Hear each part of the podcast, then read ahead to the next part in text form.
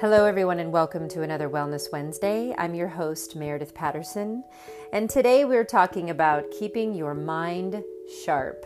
Neurosurgeon Sanjay Gupta is one of my favorite people to go to about all things the mind, as he is a neurosurgeon. And I am citing an article that he wrote recently for CNN about five tips to keep your brain sharp. So, we're talking about that today. I know as an actress uh, and as a performer, keeping your mind sharp is one of the most important things. Memorizing lines, portraying characters, that's a huge part of what we do in our business, but it's really something that's good for everybody in this world to keep your mind sharp. And I know having the year that we have had, we're coming up on a year of being quarantined and having coronavirus around. I know part of the side effects of coronavirus can be a foggy mind. So, all of this will be very good for no matter what walk of life that you are coming from, and especially if you have had COVID, like myself. So, Sanjay Gupta, who is a neurosurgeon, has written a book called Keep Sharp Building a Better Brain at Any Age. And he shares his learnings and experience on how to make your brain better, faster, fitter, and sharper, right? And we all need that.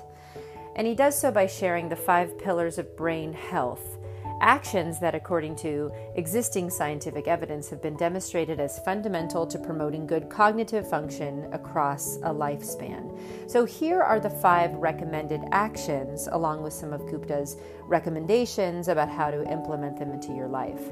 So, the first thing is to move, to exercise. Both aerobic and non aerobic strength training is not only good for the body, but it's even better for your brain. I love this.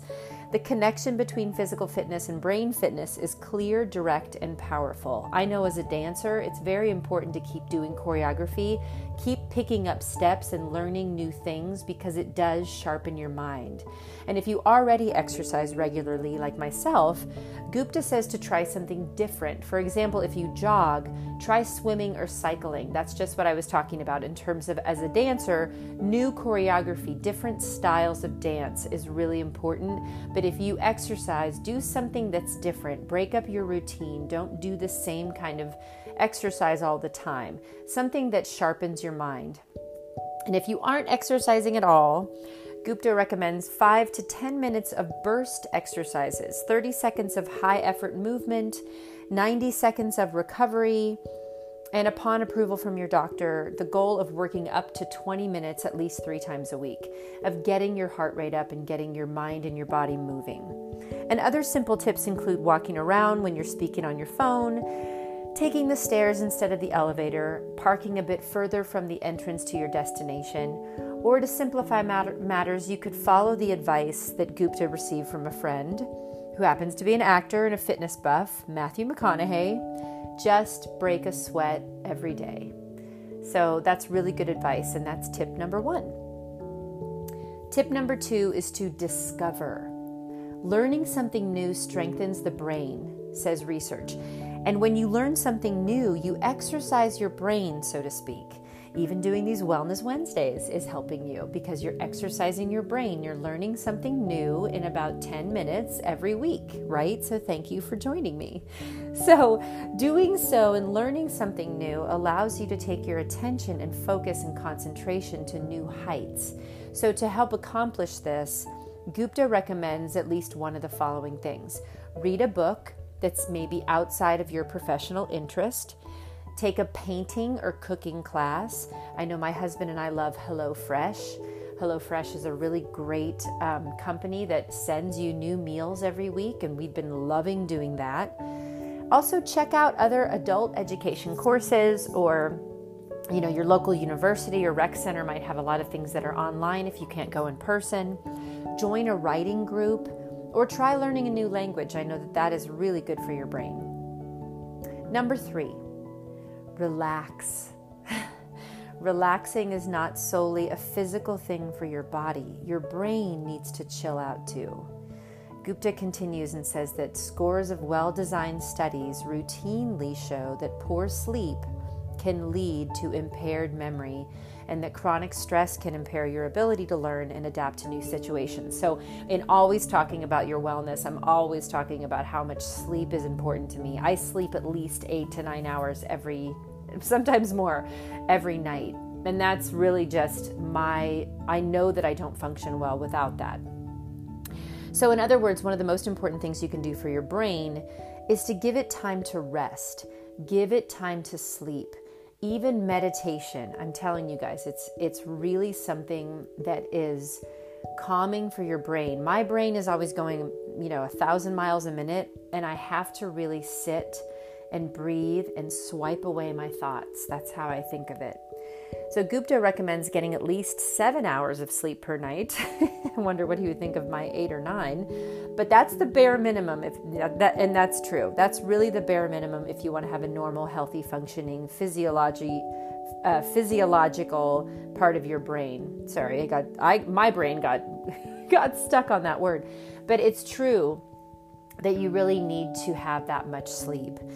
Um, I don't think, and you've heard me say this before, I don't think that it's um, a compliment to somebody if they can they can function on only five hours of sleep. I've heard many people brag about the fact that they don't need that sleep, um, and I just don't think it's true. I would love to see them. Uh, you know, on a day to day, if they crash every once in a while because of having those, you know, that little amount of sleep. So make sure to also leave about three hours between dinner and bedtime, which allows your stomach time to settle. You don't want caffeine after 2 p.m. Keep regular sleep habits. Try to go to bed and get up about the same time every day. Take a warm bath or read a book before going to bed and keep the bedroom quiet, dark, and electronic free. Ooh, I love Sanjay Gupta for saying this because that's the truth, you guys. And I, if you go back in these Wellness Wednesdays, two years now, you'll hear me talk about how important it is to keep your bedroom electronics free, TV free. It should be quiet, it should be dark, it should also be kind of cold. I know a lot of people, especially in the winter time, you have your heat going and I always my husband and I and my and my our kids we have more blankets on the bed but we keep it at around 65 66 degrees which can be cold but it's better for your body and your sleep to not be too hot when you're sleeping. So, back to tip number 4. Sanjay Gupta says you need to nourish yourself. So, recent evidence shows that by consuming certain foods and limiting others, you can actually help prevent memory and brain decline and protect the brain against sickness and maximize brain performance. Ooh, I love it. So, his tips are to eat Sanjay style breakfast like a king, lunch like a prince, and dinner like a peasant. This is, this is an awesome. Um, an awesome way of eating. I know I have some people who are you know, uh, not right now, but doing theater where it's hard for you to um, not eat after a certain hour. There's different, you know, uh, bio individual ways of doing this. But the sharp met, uh, method is something that um, Sanjay Gupta recommends. So, what that is S H A R P. S, slash the sugar in your diet. So, slash it in half. You don't have to get it out all the way unless you have some issues with um, a lot of attention deficit disorder, things like that. But definitely cut the sugar or slash the sugar. Hydrate smartly. And what he means by that is, you know, make sure that you're that you are getting your getting enough hydration and mostly water, okay? Because a lot of people think, well, I drink soda all day, or I drink coffee, or I have some kind of liquids going into my body. Even juice, people think juice is healthy. Juice is not that healthy. Juice, has a lot of natural sugars, which is, you know, there's a lot of other issues with that. So, hydrate smartly would be, you know, I've always talked about this lemon water. You can do just regular water if, if regular water is boring to you. There's flavored waters you can do. Um, but make sure that you do that. Uh, add more omega 3s from natural sources into your diet. I know a lot of people pop omega 3 pills or omega 6, and it's better to get it from a natural source, it's better to get it from food. Um, reduce your portions in your food. Boy, that's a that's a huge one. Uh, that's really hard for some people, but I think that there is a way to do it in um, a, a compounded way. So it's not like huge, but a little bit at a time, start taking away the, the portion sizes. And a good way to do that is to get smaller plates, believe it or not. Um, use a side plate for your dinner plate and not and fill it up, but it's going to look like like there's there's more on the plate when the plate's smaller. Does that make sense?